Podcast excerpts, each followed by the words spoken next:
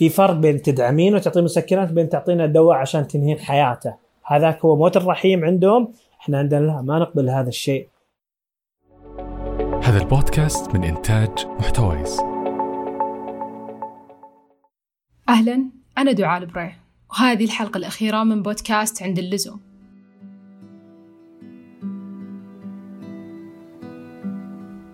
أقدر اليوم أعطيكم كم معلومة والكثير من المشاعر.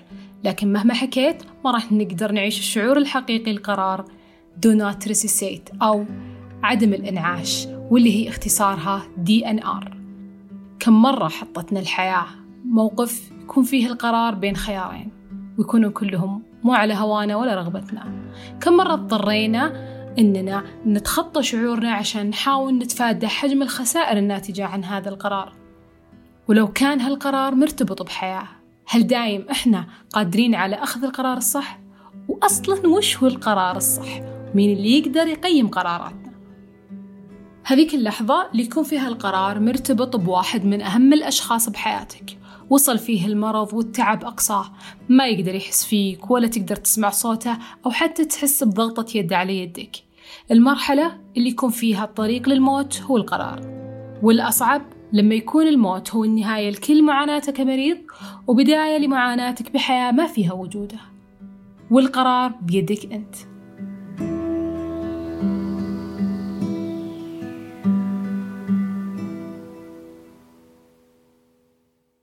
عملية عدم الإنعاش أو not resuscitate بالوضع الطبيعي لما يكون في عندنا مريض منوم بالمستشفى وفي حالة حرجة مثلا يكون غير واعي بأي شيء حوله ويوقف قلبه عن النبض هنا يحاول الطاقم الطبي بإنقاذه بالإنعاش القلبي الرئوي أو بأي طريقة ثانية. لكن أحيانا يأخذ الدكتور قرار في عدم محاولة إنعاش المريض وهالقرار يكون موقع عليه أهله وعائلته بحيث لو وقف قلبه ما ينعشونه. وبالغالب بيكون المريض هذا تحت ظروف صحية في أنه لو عاش ما راح يستفيد من الأدوية وراح يظل معذب بالألم أو المرض. طبعا الإنعاش يكون بطرق مختلفة. زي الضغط على الصدر صدمات الكهربائية وأنابيب التنفس اللي تفتح مجرى التنفس أو حتى أدوية. واختلفت النظرة بين إنسانية ودينية وعلى أي أساس ينوخذ هالقرار. وبالي تساؤلات كثيرة عن الموضوع جاوبني عنها الدكتور أحمد العنزي طبيب العناية الحرجة. في حالات أنت مطالب إنك ما تسوي الانعاش الرئوي للمريض هذا نهائيا لتحت أي ظرف من الظروف. وممكن تتحاسب قانونيا لو أنت تجرأت وسويت هذا الإجراء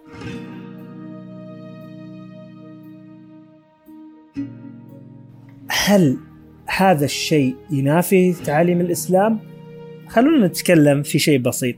في فتوى هي عام 1409 شهر 6 30 6 الفتوى هذه صدرت برقم 6619 هذه الفتوى تدل على جواز عملية إن عملية ال DNR شيء مقبول.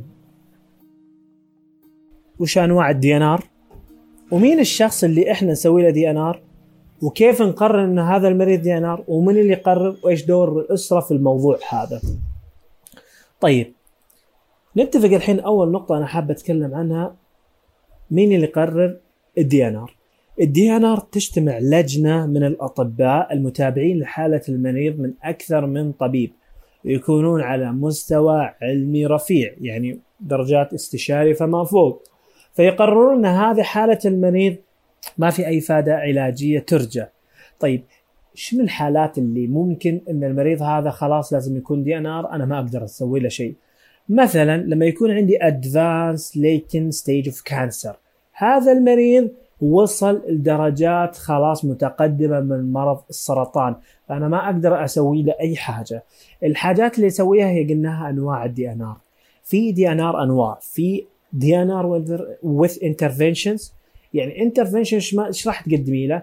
راح تقدمي له يا العمر والسلامة نعطيه renal dialysis غسيل الكلى أدوية القلب المحافظة على الضغط. يعني إحنا نحافظ على نحافظ على حياته لين يوصل حالة ال DNR لكن إحنا نحاول قد ما نقدر نمنعها. يعني ممكن نحط intubation نحط على جهاز الميكانيفيكيشن اللي يقدم له أكسجين فنحافظ على حياته قد ما نقدر. هذا DNR with interventions في comfortable ال comfortable هذا لا. إحنا نقدم له وشو؟ بس علاجات مخففة للألم. بس. ما نعطيه أقدر ما نعطيه أكثر من كذا. هذه وحدة. وممكن في شيء يسمونه في الطب unreversible multi organ failure. إيش معنى كلمة unreversible ال reversible يعني مجموعة من أعضاء الجسم تلفت ولا يرجع عودتها لأن إحنا عندنا شيء reversible unreversible إذا العضو تلف بدرجة خطيرة أكثر من عضو لدرجة ما يقدر رجعه خلاص. بس لا تقولون يعني مثلا هذا صار عنده فشل كلوي ممكن نحن نسوي تبديل الكلى زراعة وهذا شيء يقدر عليه غسيل كلوي هذا عادي. لكن إحنا نتكلم على عدة أعضاء. مثلا واحد فشل عنده الكلى فشل عنده الجهاز التنفسي فشل, فشل معاه الكبد. خلاص. هذا إيش حتسوي له يعني؟ حتبدل الكلى حتبدل الكبد حتبدل حتبدل حتبدل. ما حيتحمل. اللي يقول لك المريض ممكن يتحمل عدة عمليات ما أتوقع فيه يتحمل. في حالات مستحيل تتحمل. الحالات المتقدمة من أمراض القلب الحالات المتقدمة من أمراض الرئة الحالات المتقدمة من الخرف الشديد اللي هو ال dementia وال demen... الحالات الخرف الشديدة هذه ممكن برضو تأثر ممكن برضو ما نقدر نسوي شيء. ال severe brain damage لما يكون عندي تكسر وتهشم في المخ خلاص نتيجة حادث نتيجة trauma نتيجة أشياء كثيرة هذا ما نقدر نسويها. هي وجزء يندرج منها البرين ديث. البرين ديث يفرق فرق كبير عن ال DNR ال brain death هو يحدد من عدة أشخاص فمجرد ما يكون brain death هذا ال patient ممكن يكون DNR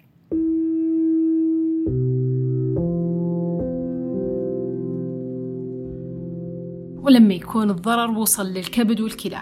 هنا مشكلة كبيرة. تخيل أن الأعضاء اللي تتخلص من سموم الأدوية تفقد قدرتها على العمل. واللي يوصلنا لتراكم السموم داخل الجسم. وبالتالي هذه السموم راح تبدأ تتراكم حتى داخل الدماغ. هنا يبدأ يتضخم المخ لدرجة أن عظام الجمجمة ما راح تقدر تتحمل التضخم اللي جالس يصير. متخيلين معاي حجم الألم اللي ممكن يحس فيه المريض بهذه الحالة؟ طيب إيش اللي يختلف برعايتكم للمريض في حال أهله وقعوا على ورقة عدم الانعاش أو رفضوا التوقيع. هل يختلف العناية بالمريض؟ لا الرعاية تقدم كما هي محاولة العلاج محاولة ال supportive management نعطيه كل الأدوية اللي إحنا نقدر عليها بحيث إن نحاول قد ما نقدر. بس النقطة اللي لازم تعرفونها إنه لو كان عندك واحد عنده مثلا advanced renal failure hepatic failure هو حيتوفى حيتوفى لكن حيتعذب. لأن غسيل الكلى راح يكون ثلاث إلى أربع مرات في الأسبوع. يعني غسيل الكلى حيكون جدا مؤلم وموجع ترى. ولاحظي كل مرة حيصير المريض هذا arrested وتخيلي كمية عملية الضغط. انت لما تسوين عملية انعاش القلب الرئوي انت تدخلين بسانتي إلى ثلاثة سنتي في الصدر عن طريق ال compression ممكن ال patient هذا يحتاج intubated ال tube هذا حشيله وأرد أركبه. ممكن أفتح فتحة في في في العنق علشان أدخل التيوب. حيتعذب. حيتعذب من عمليات التدخل العلاجي الكثيرة لأن التدخل العلاجي للإنسان العادي حيكون قليلة لكن هذا راح تكون تدخلاته في الشهر ممكن تكون متصل إلى 20 إلى 25 في المرة. يعني متخيلة مريض وهو مو قادر يتحرك بس هو معانا وعايش إحنا نحترم هذا الروح الموجودة. بس تخيلي هذا الشخص كيف إنك كل مرة تسوي له intubation كل مرة تدخلين بالحديدة لفمه تدخلين ال tube علشان تساعدينه يتنفس. أنت متخيلة الشيء هذا؟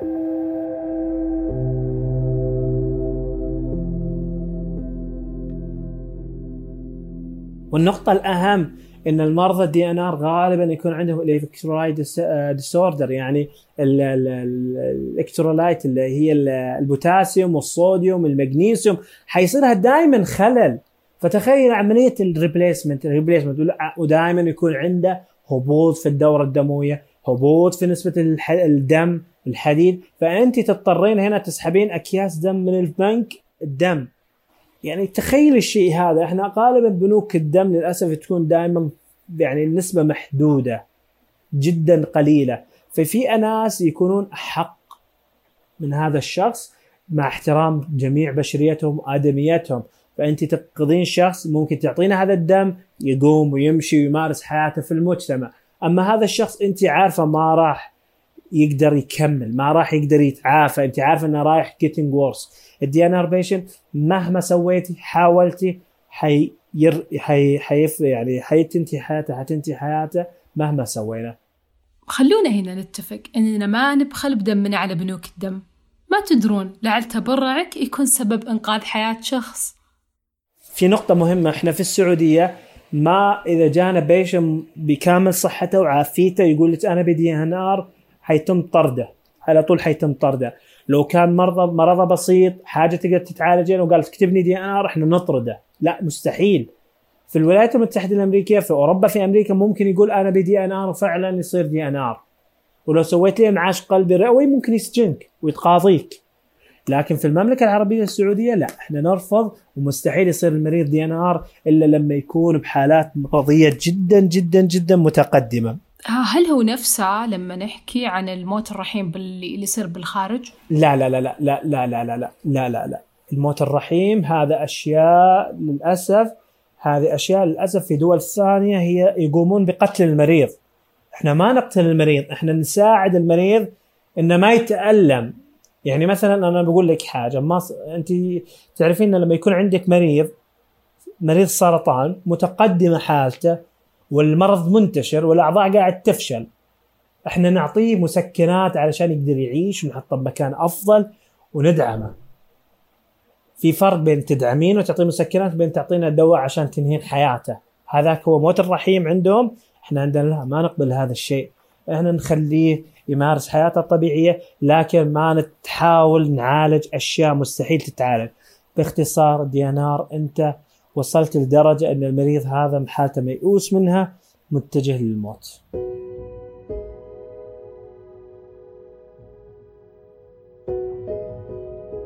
قبل فترة قريت خبر عن شخص عمره 70 سنة طاح بأمريكا ونقلوه للطوارئ. كان غير واعي لكن لقوه كاتب على صدره أو واشم على صدره do not resuscitate وهي اللي لا تنقذوني أو لا تنعشوني. واكتشفوا أن عنده تاريخ لأمراض القلب والرئة وخلال تواجده في الطوارئ كان ضغط القلب قاعد ينخفض بشكل سريع. جاء القرار من المستشار الأخلاقي بالمستشفى أنهم ما ينقذون هذا المريض كما هو راغب أو زي ما هو طلب. مما أدى أن بنهاية اليوم توفى هذا الرجال. سؤالي هل المكتوب بالوشم يؤخذ بعين الاعتبار؟ ولا كان مفروض الطاقم الطبي يجهلون المكتوب وينقذونه. كيف لو كان قصده إنه مجرد وشم؟ النقطة المهمة لازم إحنا نركز عليها لما نقول DNR decision في أشياء لازم إحنا نعرفها. ال gender ال age ال race ال social state ال persistent إذا كان عنده infection إذا كان عنده أشياء معينة لازم هذه تدون في الملف. نجلس مع أهل المريض نفهمهم اللي صاير. نقول له مثلا حالة الوالد أو الوالدة أو الولد هذا جدا متقدمة فحيعاني الفترات. الأعمار بيد الله بس إحنا نعطي فترة للعمر اللي ممكن يوصل لها وخلاص. يتوفى لكن أؤكد لك أن ما في أحد رافض يكون DNR أحد ما يعطيه ال management كامل. في عندنا مريض الله يرحمه هو DNR with intervention عاش سنتين معانا. لكن أنا أقول لك حاجة حتشوفي إيش؟ حتشوفي مريض يفتح عيونه ولا حاس باللي حوله يفتح عيونه يسار يمين ويغمضها ويرجع يعني منظر جدا مؤلم وحتلقينا جدا إنسان جسمه هزيل متعب متهالك من المرض. ترى نومة السرير على ترى تسبب تقرحات سريرية يبدأ اللحم يروح تبدأ العدوى تزيد. ترى أنا بقول حاجة التيوب اللي يضع بالفم هذا مصدر للعدوى. وممكن ترى أغلب المرضى اللي يكونون زي حالة الديانار يتواجهون مع بكتيريا شرسة. بكتيريا resistant بكتيريا جدا جدا جدا شرسة. شرسة معناها ما تنفع المضادات الحيوية. فأنت ليش تسمح لهذا المريض إنه يوصل لمرحلة إن البكتيريا تلعب بجسمه؟ ليش تسمح إن هذه البكتيريا تقضي عليه؟ هو حيتوفى حيتوفى الله سبحانه وتعالى. فهذه النقطة اللي أنا أحب نناقشها في موضوع ال DNR. المشكلة اللي لازم إحنا نعرفها أن ال DNR لازم يتناقش مع جميع أفراد الأسرة ولازم أفراد الأسرة تكون مجتمعة وعارفة في الوضع. لأن في حالات ممكن توجدين حالات في بعض المستشفيات الاعتداء على ضرب الممارسين الصحيين. يعني مجرد ما المريض أنت وقعدت تعطينا الأدوية صار لك cardiac arrest خلاص وقف قلبه. تفتحين ملف DNR أنت تقولي أعتذر أنا ما أقدر أسوي شيء ما أقدر أسوي شيء في هذه اللحظة خلاص أهل المريض بيهاجمونك ويعتدون عليك بالضرب. من هنا أفهم أن عيال المريض أو ال- العائلة حقته لازم كلها توقع على قرار عدم الإنعاش ومو بس آه، شخص واحد تكتفون فيه. أكيد لازم الأسرة كلها عارفة وموقعه على الورق وعارفة الشيء هذا. طبعا تقرير كلمة DNR جدا علينا صعب وإحنا بنرفض كلمة DNR وخاصة في السعودية نحاول قد ما نقدر ننقذ المرضى. ننقذ المرضى نحاول قد ما نقدر نبعدهم عن هذا الشبح لكن الأعمار بيد الله والشفاء والمرض بيد الله سبحانه وتعالى. بس في مراحل يوصل هذه ال advanced cancer لما يوصل خلاص ال chemotherapy حينفع لا ال radiology ينفع لا ال surgery ينفع. ولا تنسينا العمر عمر الإنسان اللي يوصل مرات حالات متقدمة. أنا بعطيك مثال على أحد مرضانا. جاتنا الطوارئ كان عندها آه، جلطة في الرئة. وهي DNR و chemotherapy advanced هل قلنا إحنا لا هذه DNR؟ لا ما قلنا DNR. عملنا لها ال CT أعطيناها المسيلات ضبطت الدنيا وقفنا التجلطات. المريضة كانت جدا سعيدة والحمد لله ودخلت المستشفى أسبوع أسبوعين وطلعت لبيتها بشكل جدا سليم. يعني إحنا كلمة DNR هذه نساعد المريض فيها ما نعذبه. الناس تعتقد إن DNR الدكتور واقف ويضحك والمريض يموت. أنا أتذكر مريضي كان full DNR وخلاص ما نقدر نسوي له شيء وهو قاعد يشوفه قاعد يموت. جلست عند راسه قريت القرآن ودعته قلت له ودعينا وسولفنا معاه. أتذكر إني سولفت مع عم إبراهيم الله يرحمه.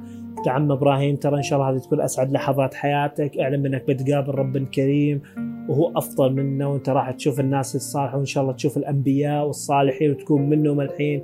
ويا رب تكون في مكان أحسن من هنا. فاحنا نحترم آدمية البشر صراحة وحزنت على عم إبراهيم. بس هذا أمر الله سبحانه وتعالى. يعني نحزن إحنا على مرضانا. ترى ما نفرح لما نكتب المريض دي ان ار لكن ال DNR جزء من العلاج ترى.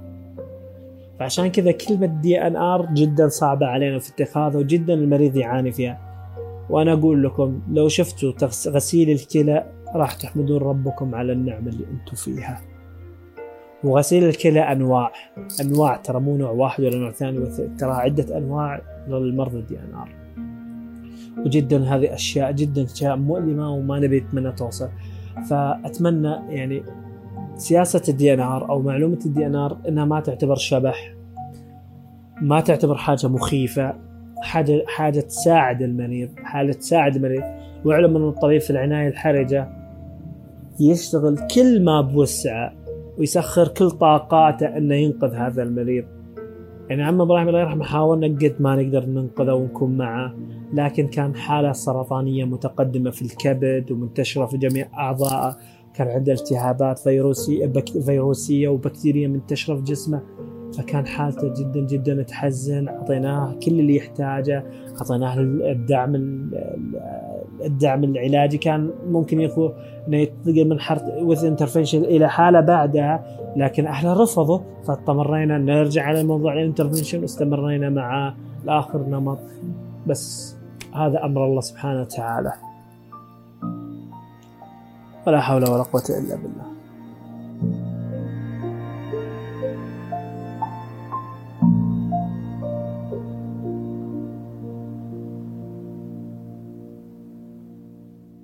صراحة دايم أفكر أن عدم الإنعاش فقط للأشخاص اللي يكونون عمرهم كبير.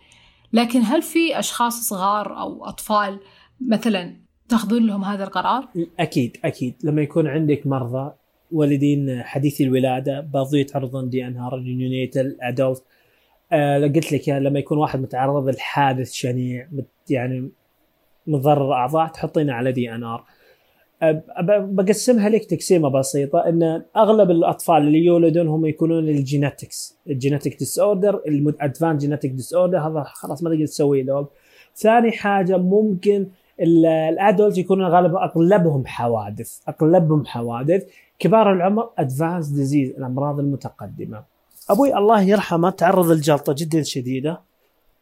فجدا كانت شديدة وقال الدكتور أبوك خلاص ما ما حيقدر إنه يكمل صراحة. وأبوي بعدها قدر يكمل لكن كمل وهو شخص على السرير الله يرحمه. كان حياته جدا صعبة عاش تقريبا أربع سنوات لين تعرض الجلطة الثالثة ودخل العناية وصار DNR ثاني مرة وتوفاه الله الله يرحمه ويغفر له يا رب. ف DNR يعيش بس يرجع لحياته الطبيعية صدقيني صعب لأن إحنا أو أساتذة والأطباء الموجودين ما يكتبون كلمة DNR إلا بعد ما يجتمعون. مو أول مريض يجيهم كذا يناظرون عين لا هذا دي إن آر لازم نسوي دي إن آر. لا ما ما يقولون الكلمة هذه. دائما إحنا نقاتل إن ال patient هذا ما يدخل DNR. نقاتل قتال شنيع عشان هذا المريض ما يدخل DNR. لكن هل في قصة؟ نعم في قصة أبوي بس ما أقول لك أبوي رجع. أبوي كان ياخذ العلاجات حقت ال intervention طبيعي زي أي واحد وكمل حياته بس هل يمارس حياته هل يضحك معنا يسولف معنا لا ما كان كذا.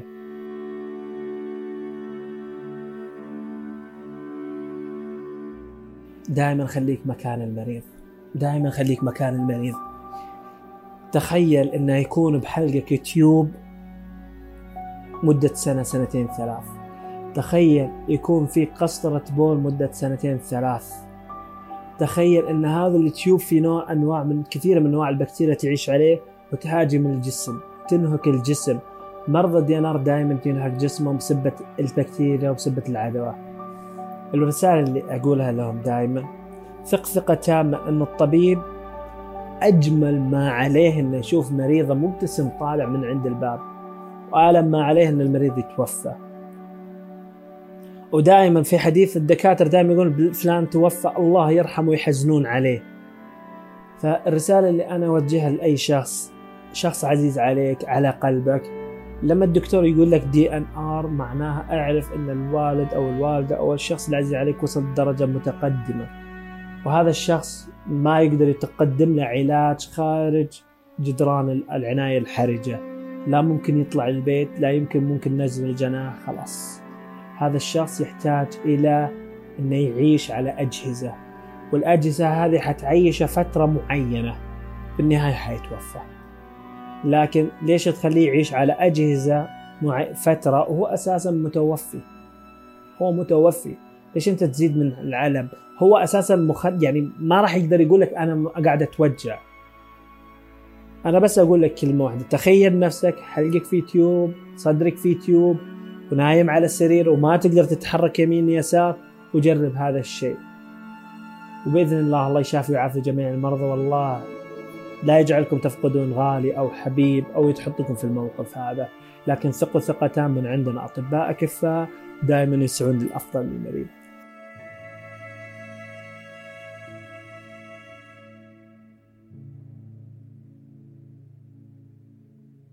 أذكر مرة كنت أشتغل في سنة الامتياز في صيدلية داخلية وجاء إعلان عن حالة code blue. طبعا كود بلو آه، يعني في حالة داخل المستشفى آه، أو شخص وقف قلبه. آه، اللي علينا إحنا كصيادلة في الصيدليه الداخليه إن ناخذ معانا ال RRT bag واللي هي rapid response bag هذه شنطة أو سلة فيها أدوية منقذة للحياة. فأخذنا هذه الشنطة أنا وزميلتي وطلعنا للدور اللي كان فيه غرفة العمليات اللي هناك كانت الحالة موجودة. طبعا آه وصلنا لبسنا اللبس اللي المفروض نلبسه عشان ندخل غرفة العمليات. لما وصلنا عند الغرفة زميلتي دخلت. طبعا أنا ما قدرت أدخل.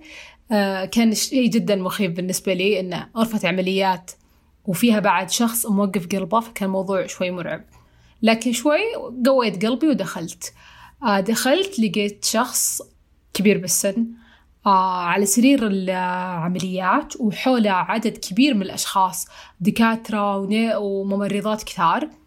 كلهم جالسين يحاولون ينقذونه كل الدكاترة كانوا يتناوبون عليه يحاولون يسوون له انعاش رئوي باليدين وهي بالطريقة اللي يضغطون على صدره عشان يرجعون النبض كان في محاولات مرة كثيرة.